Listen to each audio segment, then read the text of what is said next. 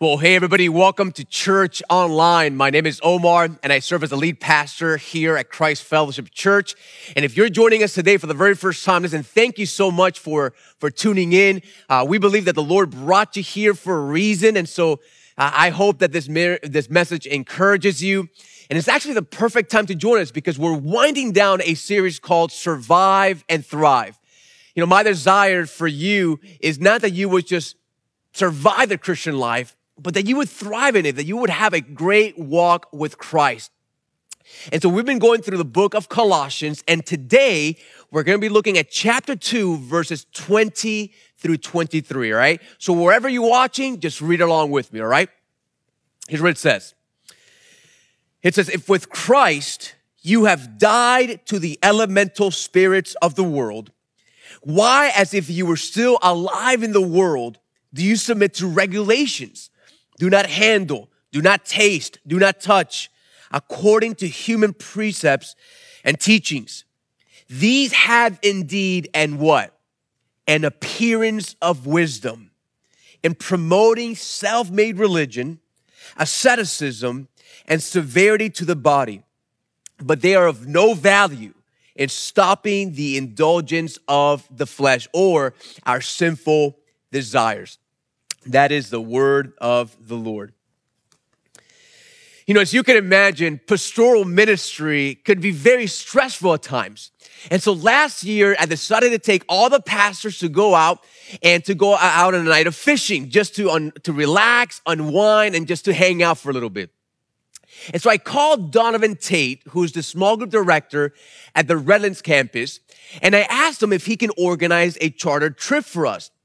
Now, the, the style of fishing that, that Donovan does is a little unique. You know, it's not your traditional forms of fishing. Instead, instead, listen, it's actually fishing with a bow and an arrow. Yeah, it's called bow fishing. And so one night, he gathered all the pastors together and he took us out to, in, to, in the middle of the night to the middle of the Everglades. Yeah. And church family, it was the coolest thing. We were out there in the middle of the night. It was pitch black. We could see the backdrop, in the backdrop, the city of Miami. We could hear wildlife all around us and even see the little alligators just peeking up and just looking at us while we were there. But anyhow, when we got to the right spot, we began to troll. And folks, my goal that night was to conquer these fish, to overcome these fish and just to catch as many of them as possible. So when I began to see them, here's what happened. I took up my bow and arrow, right? My bow, and I aimed to the best of my abilities. I, I put them in the crosshairs and I began just to let it rip. And church, I wish I could tell you that I cleaned house right from the start, but not quite, quite the opposite. Because for whatever reason, every single time I aimed and I, and I shot at them, I would miss every single time. So I began to get frustrated and more frustrated. And so as I was getting more and more frustrated, Donovan came beside me and he said something to the effect of this. He said this. He said, Omar, if you want to be effective in catching these fish, if you want to overcome these fish, listen, you cannot follow conventional wisdom. You can't do what just makes sense. You see, you cannot just aim right at the fish, but rather, listen, you have to aim below the fish. And here's why. It's because these fish appear to be in a certain place, but they're not really there. You see, the water gives an illusion uh, of, of where they're at, but the reality is that they're much deeper, they're much lower. So if you want to be effective, listen, you cannot aim right at these fish, but rather you have to aim below them. And church family, the moment that we began to shoot that way, listen, we began to catch some fish. And all the pastors started catching, every single campus pastors, different ministry pastors, we all caught fish. We were having a great time. And shout out to Ben Stapley, who caught the biggest fish and the most fish. And that's the reason we call him the Canadian Wonder. But folks, listen, don't miss the point of all this. Because what appeared to be the right way of doing it was actually the most ineffective way of catching these fish. See, to be successful, I had to do something that was not intuitive. See, it was intuitive to aim right at that fish, but the reality is that I had to aim what? Below the fish. I had to do something that didn't make sense. And then I was able to overcome and catch these fish. Now, family, let me bring this whole fishing story over to our teaching for today because, folks, what an image of the struggle that many believers face in overcoming temptation. And by that I mean that just like I was doing what appeared to be the most effective thing, but in reality, it was actually very ineffective. Listen, just like that. And here's the big idea for this weekend. Many Christians struggle in overcoming sin in their life because they do what appears to be the right way of doing it.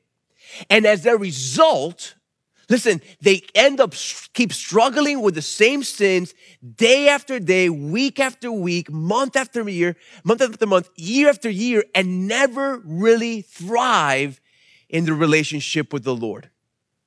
Who knows? Maybe you're out there right now, you're thinking, Pastor, that's me to the T. Because, you know, I've been walking with the Lord for quite some time now, and, you know, it's fine, but there's certain things in my life, there's certain areas in my life, certain sinful struggles that I have not been able to overcome. So what is the effective way of doing, of doing it? And what's the ineffective way of overcoming sin? Well, we're going to find out from Colossians chapter 2, all right? So if you have your Bibles, turn to Colossians chapter 2. You can load up your app or take out a, a journal and take down some notes. And today I have two thoughts for you, to, uh, two thoughts on how to overcome sin and thrive in your walk with Christ. Write this down as point number one. To overcome sin, do not focus on rule imposement. Rule imposement. Now let's go to the passage for today. Listen to what it says. It says, if with Christ you have died to the elemental spirits of the world, why, as if you were still alive in the world, do you submit to what? To regulations. Now, circle the word regulations right there in your Bible.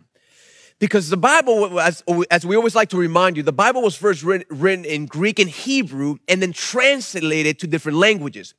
Where the word there, the original word there for regulations is the word dogmatizde which is where the word that we get dogma or dogmatic. And so what Paul here is saying is that why are you, if you're walking with Christ, if you're walking in freedom with Christ, why are you still following these dogmatic rules and regulations? Now, keep in mind, the, a lot of the people who came to know Christ there in the city of Colossae actually had a Jewish background. And so here's what's happening. Their friends and their family, when, when, when they saw that they were walking with Christ now, here's what they told them. Listen, if you want to follow this guy, Jesus, listen, have at it, go follow him. But if you really want to be godly and if you want to overcome sin, then you need to be sure that you are following the Jewish traditions of rules and regulations. And here are some of the things that they were saying. Let's go back to the text. It says this. It says they were saying, do not handle, do not taste, do not touch, referring to things that all perish as they are used according to human precepts and teachings. See, God had given the people of God his word with his truth, but throughout the years, the Jewish people had developed self-imposed rules and traditions to obey God. So they got the commandments of God, the, the truth of God, and they started adding all these different rules and regulations to help them obey God. And so the logic behind all these rules was that if you deny yourself from certain things, that those sinful desires would just go away. And, and, family, in our own personal lives, we sometimes tend to think in the same way that if we impose a certain rule on ourselves of what, regardless of that, of whatever it is, that we're not gonna have those desires or struggle with anymore. In fact, let me just give you a quick, silly example. Ever since we started COVID 19, we've all been stuck at home. And, uh, you know, on Friday nights, Ashley and I usually go out to, a, um, to a date night to a restaurant just to hang out and just enjoy ourselves. But since the start of this whole season, we've been at home and we've been taking, t- getting takeout. And the one place we've been going every single Friday night is Shake Shack. Yeah, I know it's not the healthiest thing, but it is delicious, right? You know, the burgers, the fries, and listen, those shakes, those, that chocolate malt is delicious. And so every Friday night, I go to Shake Shack, get us burgers and fries and shake, and I come home. But one day I said, listen, I'm not gonna have that shake. It's just too many calories. I have enough calories with a burger and the fries. And so I said, Hey, babe, if you want to get your shake, you can get it, but I'm not getting a shake. And so I put a rule on myself that night that I was not to buy that chocolate milkshake. So anyway, I went there, got the food, came back home, and we ate our burgers and fries. And afterwards, I still had a sweet tooth, right? But I didn't have my shake. So guess what happened? We made, we we made a bunch of fresh baked cookies, chocolate chip, and I ate like 10 of them. Yeah. With a huge glass of whole milk. And so basically, I ended up eating more calories with those chocolate chip cookies and that milk than in that milkshake. Which shows me what? That even though I put a rule on myself that I was not gonna get that milkshake, guess what? It didn't take my sweet tooth. It didn't take my desire away. And so you see, for somehow, some way, in, in, in, their mind, they were thinking that if they put some rules on themselves, that they were not going to struggle with any desires. And here's why these self-imposed rules sometimes seem so alluring. Write this down as letter A. It's because they appear to be wise, appear to be wise. Now let's go back to the text. Listen to what it says. It says, why, as if you were still alive in the world, do you submit to regulations? Do not handle, do not taste, do not touch. According to human precepts and teachings, these have indeed an appearance of what? An appearance of wisdom in promoting self made religion and asceticism and severity to the body. Now, church family, notice that all these rules, all these regulations have an appearance of wisdom. You know, going back to my opening story, just like just like aiming right at the fish appeared to be the wise thing, right? But the reality was it wasn't very wise. It wasn't very effective. Listen, just like that, listen, just putting rules and regulations on ourselves may have the appearance of wisdom, but it's really not that wise. But folks, they're not only alluring because they seem wise, but also write this down as letter B, is because they appear to be effective. Now let's go back and see how the passage continues. It says, These have indeed the appearance of wisdom in promoting self made religion and asceticism and severity to the body. But they are of what? They are of no value. They're ineffective in stopping the what? The indulgence of the flesh or the giving in into our sinful desires. In other words, it doesn't matter how many rules and self self regulating rules they put on themselves. The reality is that it didn't do much in preventing their hearts from continuing to sin and struggle with sin. And a good example of that are the early monks of the Christian church. You know, back when I was in seminary, I, I really loved church history. And one of the people, the group, the group of people that really fascinated me were these monks. Because these monks were really people who were desiring to honor the Lord, to seek the Lord, to obey him. Listen, they were good people. And so here's the reasoning that they fell into. They thought to themselves, if, if we're able to eliminate all of our desires, all of temptation, then we will be able to dominate our sin and no longer struggle. And so that was a mentality. And so they would sell all their possessions, give all the proceeds away, and they would go out into the wilderness, they would go out into the deserts, and they would live in caves. And, and while they're out there in, in solitude, they would impose a bunch of just rules on them. Some of them didn't had the same clothing for, the, for their entire life. There's stories of another man, another monk, who for 36 years lived on top of a 50 foot pillar. Yeah, crazy, right? You know, for us, listen, we're going crazy just several weeks with the stay at home order. But these monk, this monk was atop of a pillar for over 36 years. But here is a, what these monks quickly realized. That even though they were denying themselves of a lot of things, the reality was that they were not overcoming their sinful desires. Because even though they were out there, they were still struggling with all these different sins in their hearts. And so when they would struggle, guess what? They would impose more rules on themselves, but, but they were never effective. And so here's the big lesson that they learned that to deny yourself doesn't eliminate your desire and propensity to sin. Let me repeat that. To deny yourself of something doesn't eliminate your heart, your, your heart's desire to sin and to, and to give into that temptation. And folks, the same thing is with us. Listen, we may not be monks, right? We not, may not be out in isolation, but we sometimes put the same things on ourselves. So for example, you know, you may have put a rule upon yourself that when things get heated with your spouse and you're going at it, that you're not gonna say something that you're gonna bite your tongue. But you know what? Deep down inside, that's not stopping you from anger and from bitterness and hate towards your spouse. You know, you may come to a point that you put a rule upon yourself that you're gonna lock your computer away, you're gonna get off of Instagram, start on following certain accounts, but still in your heart, you're still struggling with lust.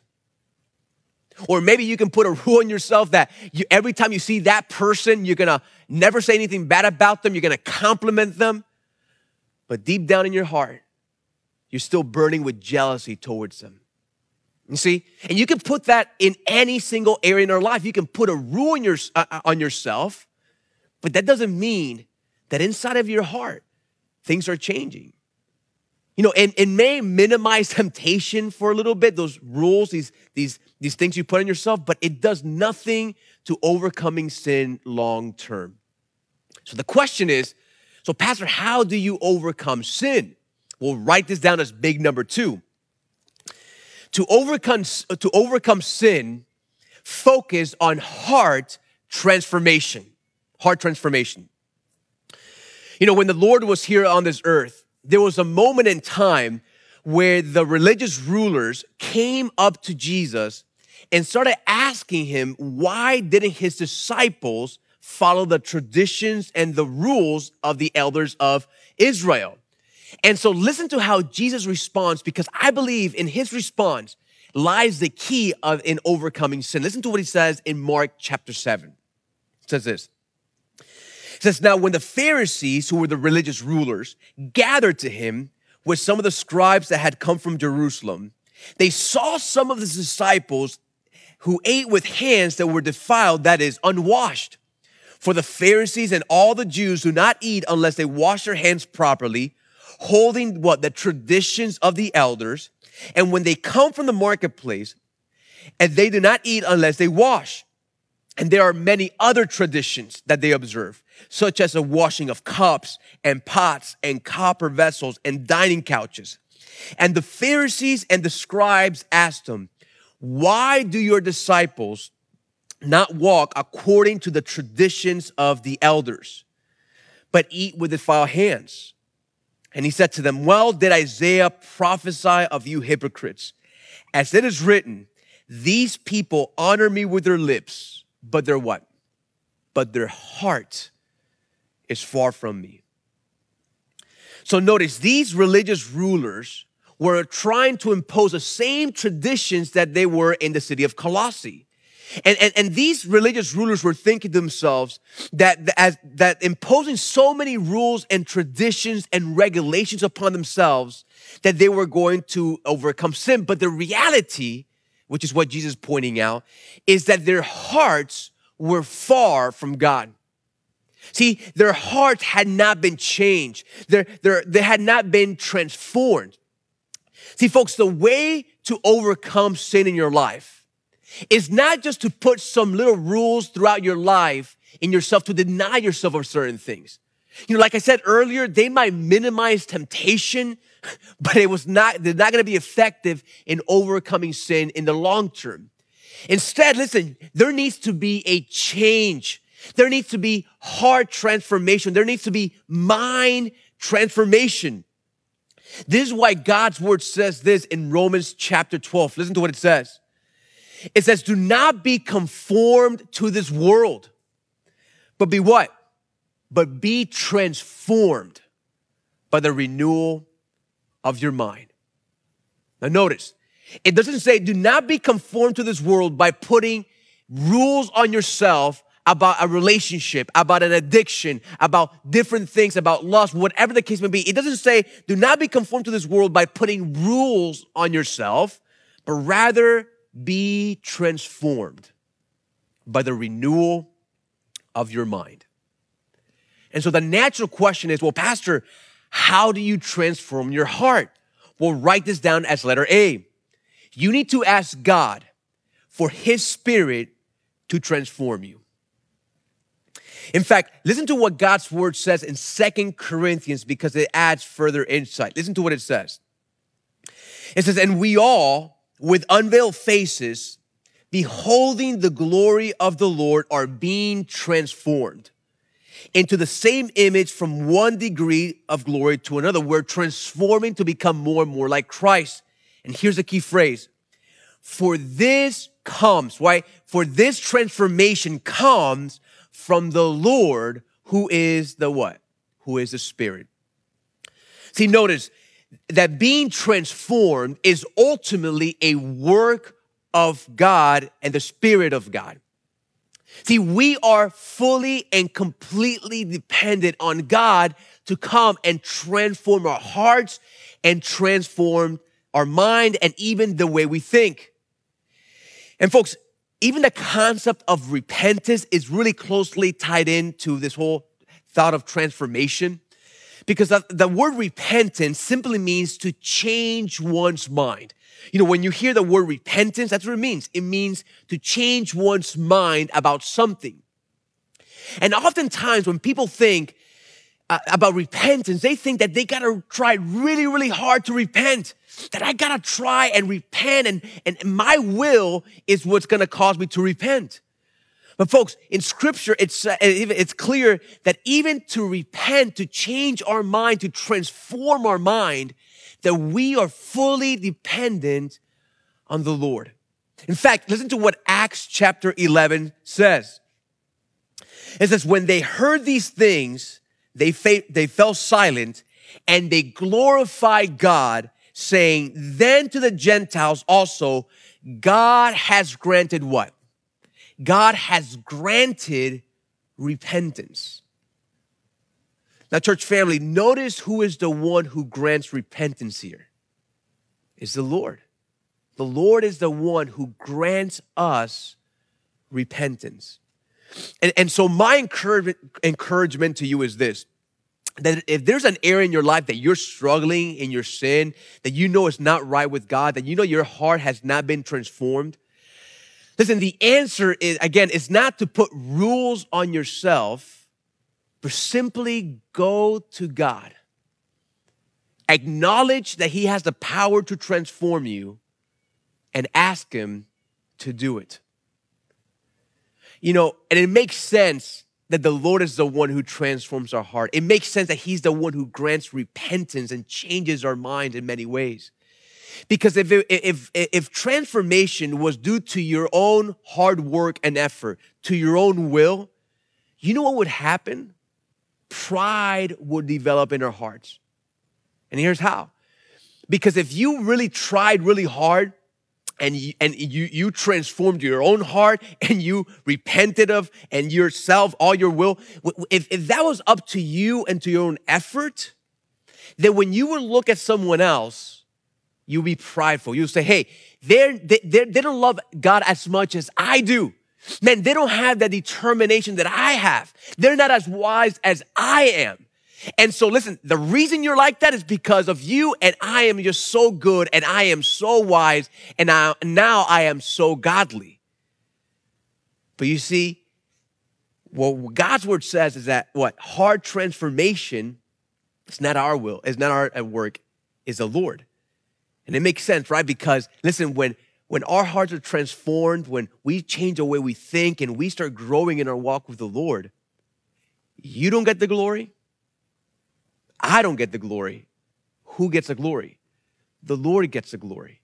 And so God has designed it that He is the sovereign author of our salvation and even the way we grow spiritually, even the way that our hearts are transformed. And so the first step is always coming before God, acknowledging and asking Him to transform our hearts. And here's the second step write this down as letter B is to allow God's commands to guide and protect you, to guide and protect you. You know, as the Lord begins to transform our hearts, you know, God has also given us His commands. Now, His commands for your life and my life are not like the self imposed rules that we put ourselves to deny ourselves of, of, of, things, but rather His commands for our lives are to guide us and to protect us.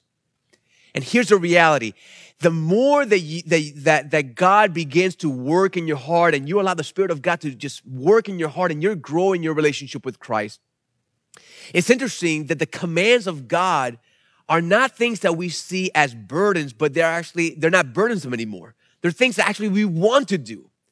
See, that's why First John chapter 5 says this. Listen to what it says. It says, For this is the love of God, that we keep his commandments. And his commandments are not what? They're not burdensome. For everyone who has been born of God, who has a relationship with Christ, overcomes the world. See, when we have been transformed by God, listen, the commands of God are no longer a burden, but there's something that we actually want to do. In fact, a good litmus test to see whether or not your, have, your heart has been transformed, if your mind has changed, if it has been transformed, is, is to see how you view the commandments of God. See, if you read a commandment of God and you think it's burdensome, you think it's something that you don't want to do, that you gotta force yourself to do, well, most likely is that your heart has not been transformed, that you that your mind has not changed. But but when you read God's word and you see, right, you see, wow, the, these are commands of God. And even though I'm not perfect, I want to obey them. I love the Lord. I want to, I want to please Him. Then you know that you, your heart has been transformed. So if there's, if there's a specific area in your life that you feel, man, I, I feel like the commandments of God are a burden, then maybe that's a specific area in your, in your life that you need to ask God to transform your heart. That you need to ask God to grant you repentance, to help you see the things for they really are. And so, whatever area in, in your life that is, listen, that's a good indicator you need the Lord to work in your heart. And so, in a few moments, listen, we're going to do something that's very special for us here at Christ Fellowship, which is taking the Lord's Supper. Um, so, by the way, if you have not gotten the elements, the cup and the bread or the crackers, you can pause right now. You can go and get them. You can pause the broadcast, come back, and then continue. But today we're going to do the Lord's Supper, which is very special to us, where we remember what the Lord did for us and his sacrifice. But before we do it, scripture always reminds us that before we remember what the Lord did to us, that we need to come before the Lord and confess our sins before Him. So, the first thing that I want us to do right before we take the Lord's Supper, wherever you're watching us, whether you're by yourself or with your family or whoever, man, let's go ahead and bow our heads. I want to lead us through a process of prayer that I think will lead us to a very special moment when we come to the point of taking the Lord's Supper, right? So, everyone, let's bow our heads right now together. Here's what I want you to do. First of all, come before the Lord and acknowledge those areas in your life that you're struggling with sin and ask Him for forgiveness. So, take some time right now and talk to the Lord and confess your sins.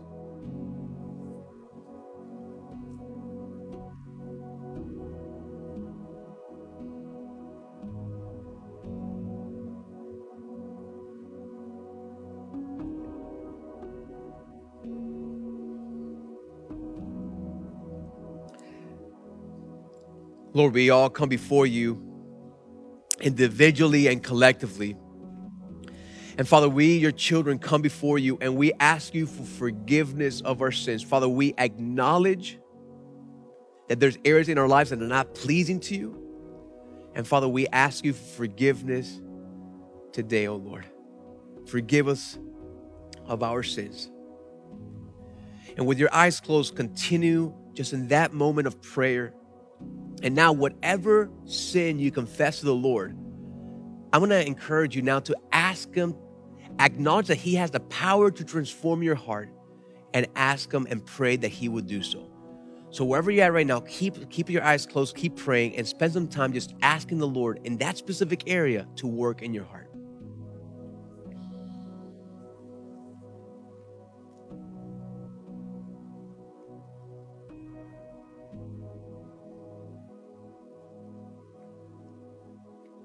But Lord, we come before you, and as we saw in your word, you have the power to transform our hearts. You have the power to change our hearts and, and so, Lord, we come before you, and you know the struggles of every single one of us. You're the sovereign God. And Father, we acknowledge that you have the power to transform our hearts. And Father, we pray, oh Lord, that today that you would begin to work in our hearts to overcome these different areas in our, in our life that are not pleasing to you. And so, Father, help us as we move forward and transform our hearts. Just name I pray. Amen. Okay, this moment we're gonna take the Lord's Supper together. And so the moment, the, the Lord's Supper is a very special moment because it's a moment that the Lord asks us to stop and just to meditate and remember on what He did for us. And here's just why it's so important that we do this. Is because when we remember, right, what the Lord did for us, it not only creates a love and affection and gratitude for what He does, that He did for us, but at the same time, he reminds us that because of his death and resurrection, that he alone has the power to help us overcome the sin in our life. And so the death of Christ, when he died on that cross for us, listen, he was paying for our sins. And he, when he resurrected, listen, he now has the power to help us overcome every single sin in our life. And so I'm gonna encourage you right now to grab the bread wherever you find yourself take a few moments. And as you take this bread, close your eyes as you take this bread and just as you, as you take the bread, close your eyes and just think of how his body was broken for you. And so wherever you find yourself, go ahead and take the cup, take the bread, and as you eat it, meditate and think and thank God of how his body was broken for you and for me. You can take the bread now.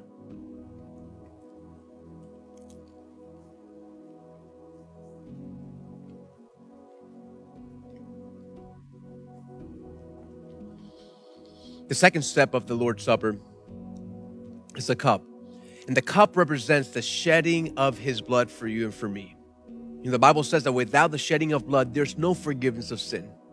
So the blood represents the forgiveness that you and I have experienced, and also the fact of the new covenant that he has with us. That he will always guide us and protect us. We're his children, and he will empower us to overcome sin. So wherever you find yourself, take the cup right now Close your eyes, and as you take the, the cup, just meditate on how his blood was shed for you and for me. You may take the cup now.